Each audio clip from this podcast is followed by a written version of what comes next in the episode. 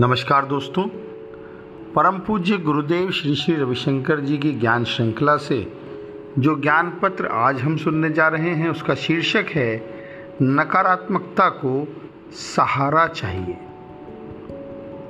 गुरुदेव कहते हैं, नकारात्मकता सहारे के बिना नहीं रह सकती। उधर सकारात्मकता या खुशी बिना कारण के भी हो सकती है। ये जो मन है, ये हमेशा अपनी नकारात्मकता को थोपने के लिए सहारा ढूँढने की चेष्टा करता रहता है। कोई ना कोई वजह ढूंढता है। वो अपनी नकारात्मकता को कारण देना चाहता है। कोई ना कोई सहारा इसीलिए गुरुदेव कह रहे ढूंढ रहा है वो। कभी किसी व्यक्ति को ढूंढता है कि उसके ऊपर डाल दे बात तो कभी कोई वस्तु या फिर कुछ और। और इस तरह ये माया निरंतर चलती रहती है।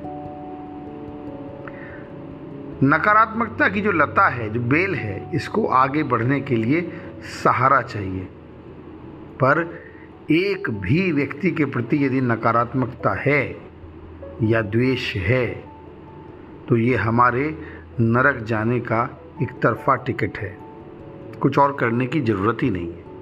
गारंटी।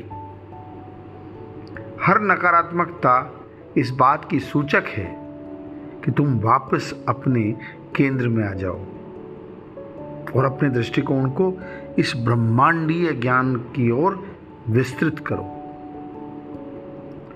नकारात्मकता के सहारे पर अपना ध्यान देने के बजाय नकारात्मकता के कारण को देखो।